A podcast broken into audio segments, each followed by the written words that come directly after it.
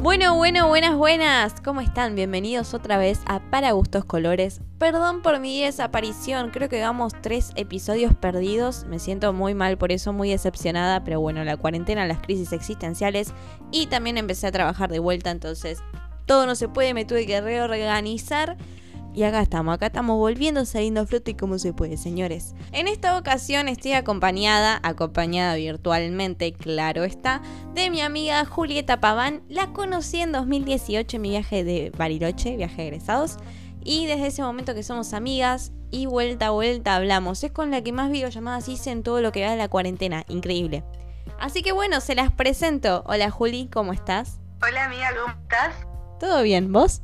Bien, bien. Nerviosa, pero contenta. Me alegro de que sea así. Esa combinación es agradable. Rara pero agradable. Bueno, Juli, ¿por qué no le contás a nuestros oyentes qué estás haciendo, qué estás estudiando, qué proyecto tenés? Contanos. Bueno, amiga, mira, yo lo que estoy haciendo estoy estudiando el CDC para medicina y también hice un curso a principio de año eh, de accionista en el Hospital de Clínicas y ahora tengo pendiente la pasantía en el Marie Curie ¿En dónde queda este hospital?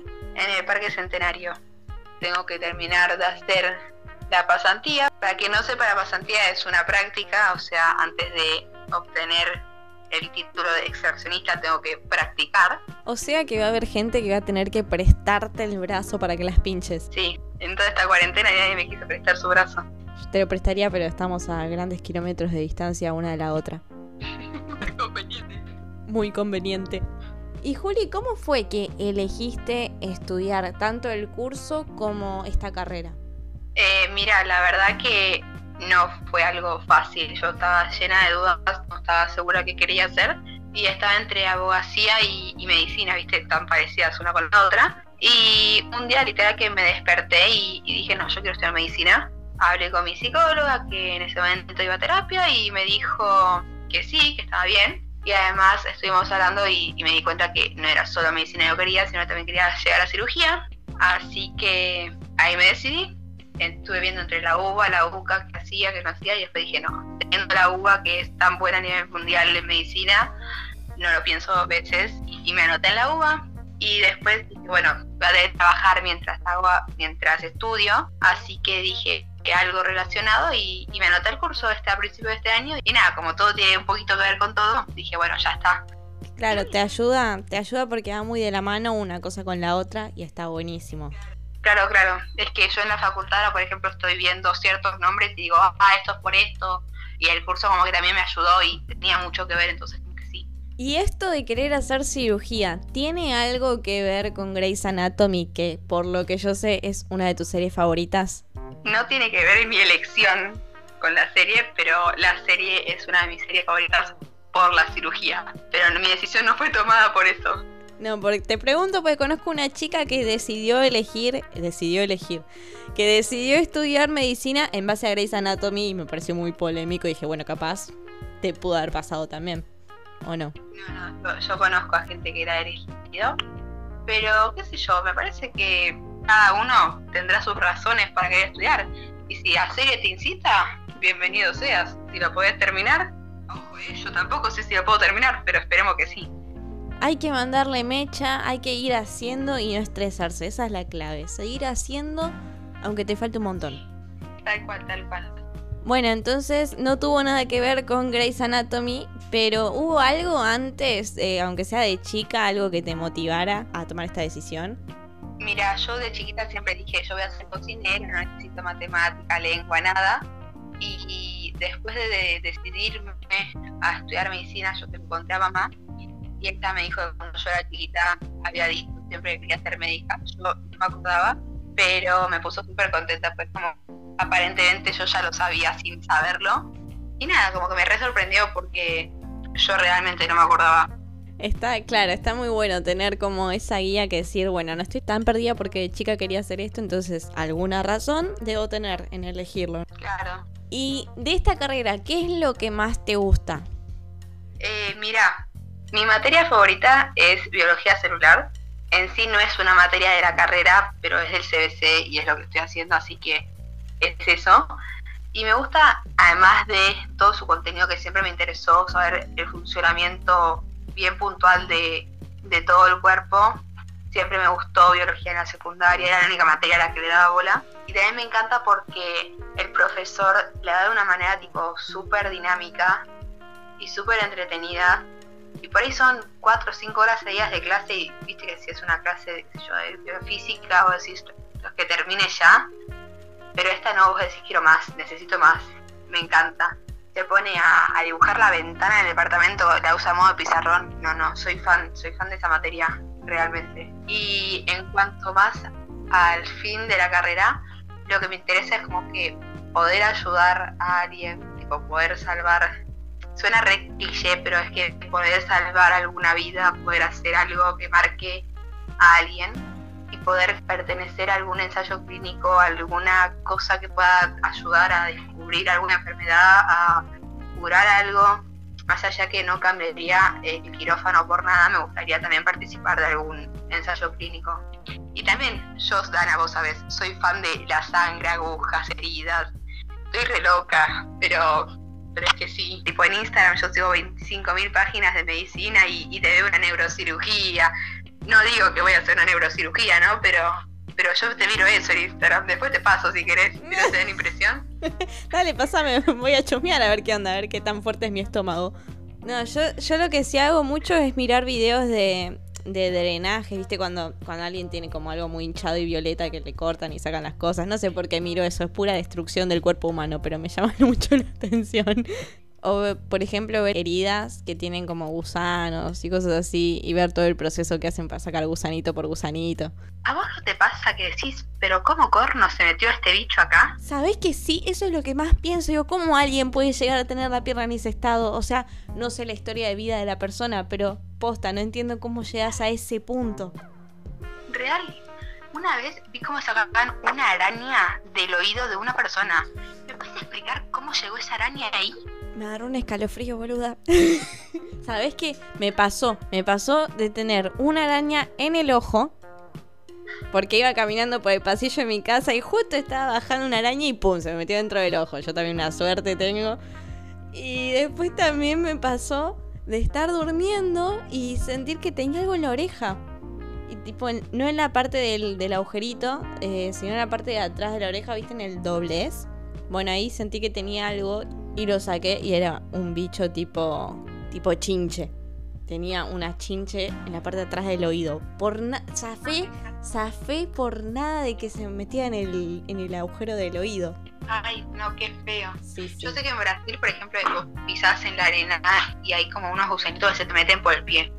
Pero entonces vos ves el camino que va haciendo el gusano por tu piel. Entonces vas, te lo sacan, qué sé yo. El padrino de mi hermana tuvo 16 gusanos, le sacaron. 16. Increíble esto que me estás diciendo, yo no ¿Cómo sabía.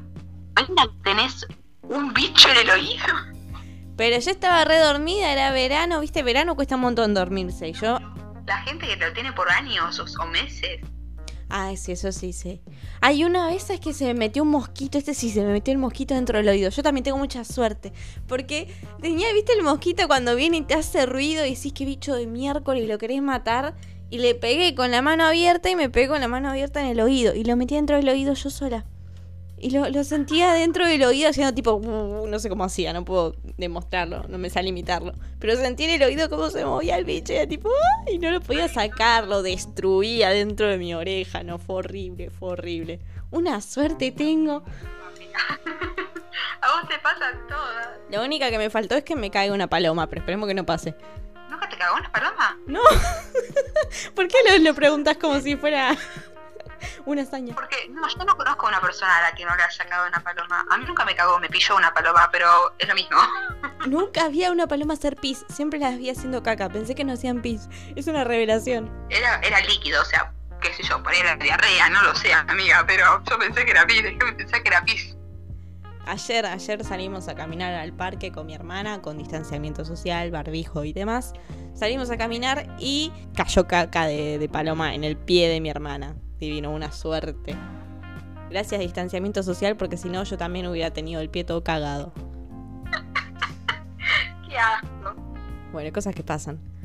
Volviendo a lo que volvemos, entonces, quién sabe, en un futuro te vamos a tener como doctora Y tal vez eh, en algún futuro llegues a operar a alguien que esté escuchando ahora. No lo sabes. Puedes estarme operando a mí o a quien sea. Esperemos que no, tengamos que llegar a una operación. Pero podría pasar. Quién sabe, ¿no? Podría pasar que seas la, doctora de alguien que esté escuchando en este momento. La, la, vida es así de loca. El mundo es un pañuelo. Te puedes encontrar a quien sea en cualquier momento. Y eso es loquísimo. Así que nada. Futura doctora Julieta Paván si todo 100 en curso. Ojalá termine, no, no, ojalá atienda a alguien de ustedes, espero que nunca le pase nada. Claro, sí, esperemos que nunca pase nada, pero ojalá te recibas, ojalá. Bueno, ¿te parece si hacemos algo a lo que denomino preguntas fáciles? Bueno, para los que no saben o no hayan escuchado mis podcasts anteriores, tengo una pequeña sección dentro de cada episodio que hago que se llama Preguntas Fáciles. Básicamente es un juego en el cual le hago preguntas a mi entrevistado de cultura general y tiene que tratar de responder la mayor cantidad posible dentro de un minuto de tiempo. Y el récord anterior establecido por mi amiga Sofía Pérez es de 11 preguntas respondidas correctamente. ¿Estás preparada entonces, Juli? Sí, dale. Vamos. ¿De qué colores son el yin y el yang? Blanco y negro. ¿Cómo se llama la marca que tiene la manzana mordida como logo? Apple. ¿Qué instrumento te dice la hora? El reloj. ¿Qué color se pintan las líneas de la cancha de fútbol? Blanco. ¿Cuántos grados tiene un ángulo recto? 90. ¿Cómo se llama el año de 366 días? Bisiesto. ¿Cuál es la tercera letra del abecedario? C. ¿Cuál es el nombre del líquido cuya fórmula química es H2O? Agua. ¿A qué personaje le crece la nariz cuando miente? A Pinocho. ¿En qué parte del cuerpo se encuentra el hueso fémur? En la pierna. ¿En qué país está el Coliseo romano? En país. Italia. Roma. ¿Qué forma tiene la pelota de rugby? Ovalada. Ay, se terminó el tiempo.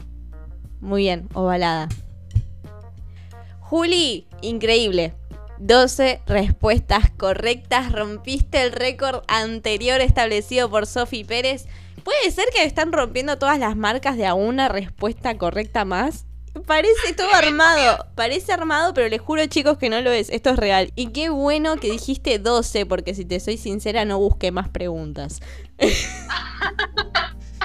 mi creatividad. Mi creatividad llegó a ese punto, así que si querías hacer más preguntas no ibas a poder, pues no las tenía. No tenía fe en mí. Sí, no te voy a mentir, la verdad que no, me sorprendiste. Muy buena tu mente, amiga. Ahí, la tenés, y supiste reconocer un hueso, bien ahí. La doctor. Good Doctor. Si no, me, retiro de la carrera. Sí, ya fue. Vamos a dedicarnos a otra cosa. Venís a hacer podcast conmigo, ya fue. Buscamos un sponsor. Se buscan sponsors para, para gustos colores. Bueno, amiga, gracias por estar acá, gracias por participar, por donarme tu tiempo. Te quiero preguntar si tenés algún consejo, algo para decirle a los chicos que están descubriendo qué carrera seguir.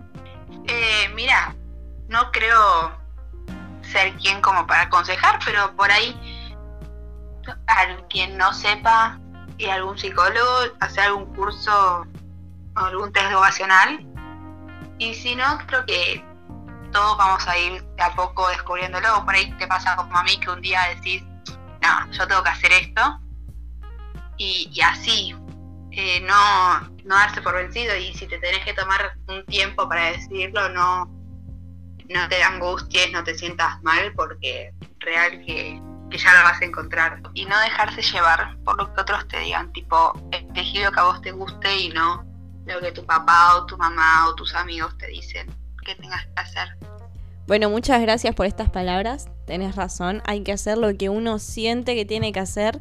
Un día de la nada te llega la idea y si te llega la idea y crees que es así, que es por ahí, es por ahí. Anda, mandate y si no es, cambias.